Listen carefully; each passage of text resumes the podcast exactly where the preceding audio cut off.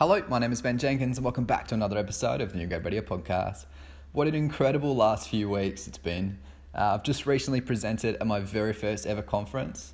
I've also been back working one day a week within the intensive care unit. But today's episode is going to be all about a recent three week army course that I've been on. In today's episode, I'm going to be talking to you all about exactly what this military course is all about and what happened. Something that I've really wanted to do within the New Grad Radio podcast as well isn't to only talk about my experiences of working in ICU and ED, but it's also to talk about military nursing and the particular courses that I've been on. There isn't a lot of information out there about what nurses do in the military. Um, there, there's not anything to do with number one what we do, but also about the training that we conduct. Uh, and that's exactly what I'm going to do today is to talk about the nursing course that I just came back from. Um, and it's got nothing to do with sensitivity. Like the, the information I'll talk about today isn't sensitive information that can't be talked about in a in an open setting. I think it's just because no one has talked about it yet. That's all. So I'd love to demystify exactly what nurses do in the military, uh, even if it's on a very small scale with this podcast and literally just talking about uh, particular courses that I've done. Um, so, as I've sort of talked about in a few episodes ago, uh, a few weeks back, I, I think it was in August, I did the SSO, the Specialist Service Officer course, which was held down in Canberra. And as I sort of talked about on that episode, it brings very new specialist officers, um, whether that be uh, lawyers or accountants, or whether your health capabilities such as nurses, doctors, psychologists, you name it.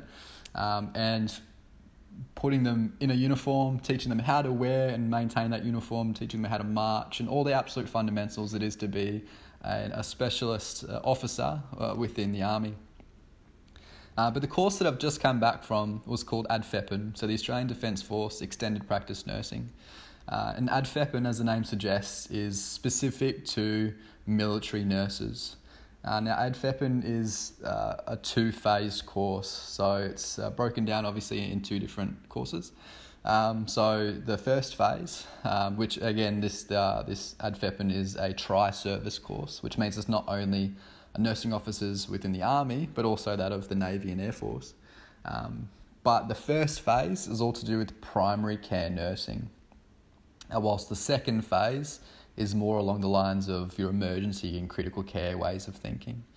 Um, so, primary care nursing is not something that I've done within the last two years, and that's why I absolutely loved it because it's developing a new way of thinking and more tools for the tool belt, which I can use in any type of setting as well. Now, primary care nursing uh, is more to do with the things that are going to be way more common but they're often things that are often passed on to the doctors, especially when it's in the emergency department setting.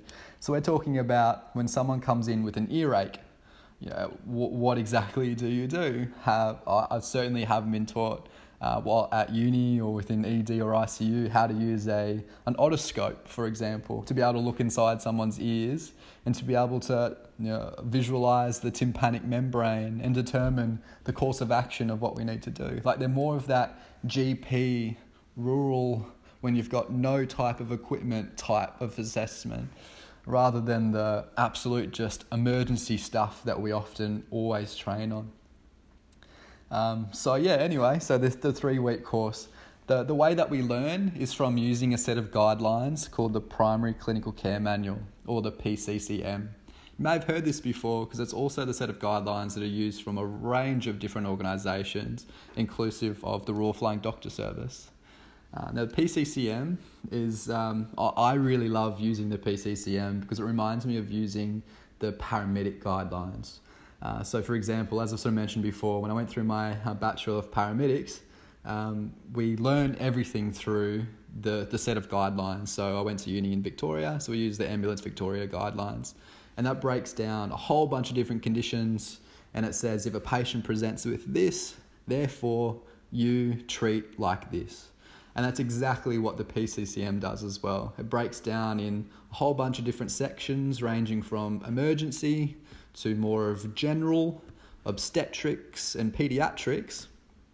And you look at the different conditions that it may be. So, what, what this course was all about is breaking down an absolute plethora of different conditions what they taught us through a very much of a head to toe assessment assessment format, um, ranging from things such as headaches and migraines to, for example, sexually transmitted infections, uh, wounds, you name it, a whole bunch of different conditions.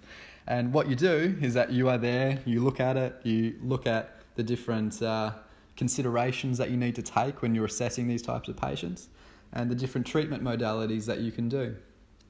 Now, something that I don't think is, is really known about the military context, but uh, there's, there's different ways in which nurses in the military work.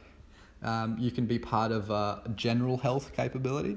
Now, that is sort of like a, a mobile hospital. Now, there it's sort of like a structured facility that takes three days pretty much to set up and uh, it has capabilities from wards like intensive care unit capability like specialist capabilities can be within it you can have basic imaging and a whole bunch of different stuff like that or you could be something that i'm going to be doing next year as part of a close health now close health it could literally be myself as a nursing officer it may or may not be there with a, a medical officer or a doctor uh, and you'll be there with a few medics, and you are attached to different um, corps. So, for example, you may go out there with armored corps, so you may go out there with tanks, and so I will be the health capability with my soldiers. Um, wherever they go, I go. Um, we may, so we'll have a, a little tiny tent that we may set up, some absolutely basic minimalist equipment, uh, and any we, we look after any of the health conditions that any of these that any of the people that we're supporting in order for them to do their job. Um, so as you can imagine, if you're in the middle of nowhere, it's really important to be able to assess a patient thoroughly because you are there to manage their health, make sure that they can continue to do their job, and know when you need to be able to escalate it to the point where you need to call in a medevac, for example. So get an aeroplane, so get a, um, a helicopter to come in and, and evacuate that patient out if they need it or whether you're able to hold a patient within your basic facility uh, for a, a, matter of a few days and whether you think the patient may start to get better. Uh, but what's awesome, as I sort of mentioned with the PCCM, is that it sort of breaks down very thoroughly, whether it's emergency, whether it's general, the different types of conditions and what you need to consider along the way. So, anyway, within the course, so yes, you go through a whole bunch of different conditions. Um, and so, for example, you'll have a day where a dental officer comes in, and we had a whole, we had a, a significant amount of time going down a whole bunch of stuff about how to perform an examination of the teeth, um, looking at basic conditions such as gingivitis, and ranging through to have someone who's had, you know, a rather significant dental emergency, um, where you know someone's tooths come out and being able to use a particular type of equipment in order to be able to, uh, uh, you know, manage these types of emergencies as well. Um, we had half a day where we learnt all about pediatrics. Now, this was awesome for, for me um, because, again, I work within uh, an adult ICU and an adult ED. Um, and I haven't had much to do with kids rather than back at uni with my paramedicine. Um, but yeah, no, it was great. And then also some of the officers uh, and some of the other um, families came in and brought their kids along. So we had um, real young children from only a few weeks old all the way up to, to uh, some, some children that were in their, their teenage years. It was all about some of the difficulties it is to assess the, the pediatric population. Um, so again, we learned all about some some conditions that are specific to like pediatrics and using the PCCM about how we were to manage those conditions if they arise. Uh, it's important, especially in the military context, because we may be called out to humanitarian um, efforts. Um, and this is also important when it comes to obstetrics. So we had a, a midwife come in uh, and break down what sort of what are some of the basics of uh, the different phases of uh, labour, for example, um, and what are some of the challenges and what are some of the risks associated with birthing and what to look out for. And especially that's the same sort of case. You may go to places when they're in the middle of absolute nowhere with minimal equipment and the lady may be um, giving birth. So we have to sort of know what we need to do in those situations. Um, and also so so and then as all of these conditions are going and we're learning so for example another day was to do with like musculoskeletal injuries uh, so we went all along how to strap so we're learning strapping ankles shoulders lower backs uh, and using the ottawa scale. So something that happens very frequently in the military is rolling ankles. And you need to be able to determine whether that patient is going to need an x-ray or not uh, and especially in the middle of nowhere with no equipment um, it's a big call to be able to say whether a patient needs to be evacuated out of the field setting to go get an x ray or whether or not the patient can just non weight bear for a few days um, and then potentially start to, to get a bit better. So, and then that, that's the sort of considerations that it takes, especially within the military context, because we don't always have the, the specialty um, uh, clinicians around. We don't always have the, the specialist pieces of equipment, such as even to do with like x-rays. And if anyone listening to this works with an emergency department, you know, for a lot of different stuff, we, we have the equipment right there. If we're considering someone has pneumonia, bang, chest x-ray. Someone has, is complaining of that, of, of that, that lower, you know, pain in their leg and stuff, often, bang, x-ray. So it's, uh, we don't always have that. Um, so uh, within the course as well. So we're learning all about different assessments that came up. So not only are we learning an absolute plethora of different conditions, um, but along the way we're doing a whole bunch of these different online modules, uh, which is sort of reinforcing what we're learning in class. Um, we had an ECG examination, and as you guys know, I absolutely love ECGs. So it was good to be able to not only um, get through that one okay, but also to be able to help out my fellow classmates as well. It was good. Uh, we had a, an assessment on suturing. Um, so when someone comes in with a laceration of somewhere, learning how to properly examine the area and learning when and when we should not be suturing uh, a particular wound. Um, and then we got assessed on that ability to do that as well. Um, we got uh, assessed on different particular skills, not only suturing, but also the use of an otoscope in order to be able to look in someone's ear and to, to examine their tympanic membrane.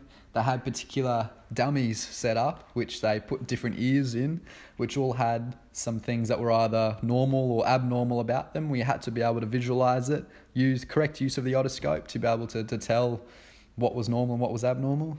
Um, also, use of different pieces of equipment that I've never even touched before in my life, such as tuning forks uh, to be able to assess someone's hearing, for example.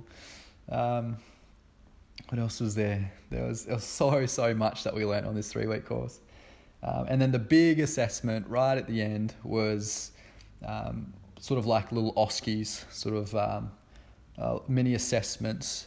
Um, so they took all of us and we did three different uh, assessments each um, which is pretty much you, you're getting a patient and using all the information that we've been taught in order to be able to assess that patient, use the PCCM, and then treat accordingly, just like we would do within a uh, health facility or whether we we're out in field. So, for example, you know, some assessments came back, uh, so came up, and particular patients had sexually transmitted infection, so gonorrhea, for example, and then learning what we need to do in order to, to treat the patient and talk about contact tracing and a whole bunch of other stuff that comes along with that. Or another one of my patients had a corneal abrasion, so learning how to perform a, an eye examination. Um, the particular steps that come to do with um, using fluorescein, so particular eye drops that illuminate within a dark environment, using um, the particular piece of equipment to, to use the blue light uh, to be able to see if there's any particular damage or any sort of um, um, uh, abrasion to the eye itself. So it was it was fantastic. So at the end of the three weeks, I feel like I've developed a whole new bunch of skills that I can easily come back now and sort of add to my practice within the emergency department. So anyway, guys, hope you've enjoyed this little episode. Uh, hope you enjoy it, and I hope you've enjoyed uh, sort of a breakdown of exactly what military nurses do, uh, even if it's in the most basic sense of what our training involves. Uh, so what comes next for me, military wise, is that uh, I'll be moving up to to Townsville um, early next year. Uh, that'll be my for my very first rotation within the army. Uh, and my another one of the courses will be phase two of this ADFEPN, which uh, again is is more to do with the critical care thinking. So we're going to be doing yeah so an adult ALS certification, pediatric advanced life support burns courses, mass casualty um, training. So a whole bunch, and and then I think it all culminates with being able to lead a resus team. So very much more critical care. So anyway, guys, hope you've enjoyed it, and I'll talk to you very soon.